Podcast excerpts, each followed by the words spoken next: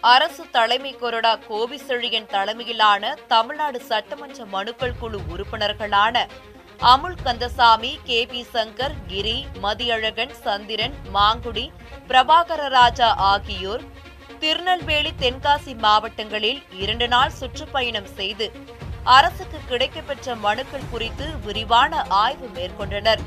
பத்து பனிரெண்டாம் வகுப்பு பொதுத் தேர்வுகளில் மாநில அளவில் சாதனை கடந்த நீட் தேர்வில் ஒரே அரசு பள்ளியில் இருந்து ஏழு மாணவர்கள் வெற்றி பெற்று மருத்துவ படிப்பில் சேர்ந்தது என பல்வேறு சாதனைகளுக்கு பெயர் போனது திருநெல்வேலியில் உள்ள மாநகராட்சி கல்லணை பெண்கள் மேல்நிலைப் பள்ளி.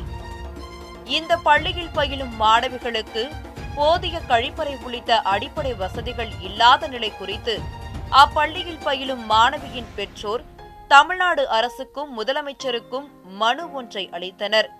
அந்த மனு தொடர்பாக நேரடியாக தமிழ்நாடு சட்டமன்ற மனுக்கள் குழு திடீர் ஆய்வு மேற்கொண்டது.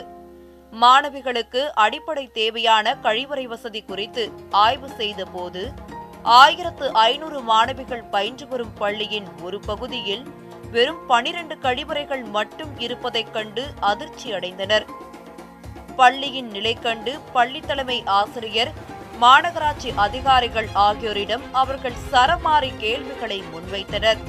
மேலும் புதிதாக மாணவர்களுக்கு கட்டப்பட உள்ள கழிவறை மற்றும் கட்டடங்களின் திட்டம் குறித்து கேட்டதற்கு மாநகராட்சி அதிகாரிகள் பதில் சொல்லாமல் பொறுப்பற்ற நிலையில் அமைதி காத்தனர்.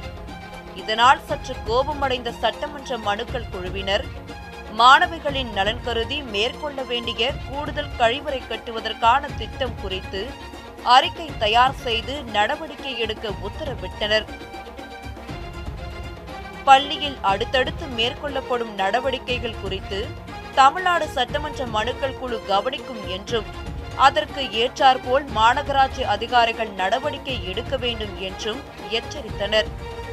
திருநெல்வேலியில் இருந்து ஒளிப்பதிவாளர் சங்கருடன் செய்தியாளர் ஆல்வின் நியூஸ் செவன் தமிழ்.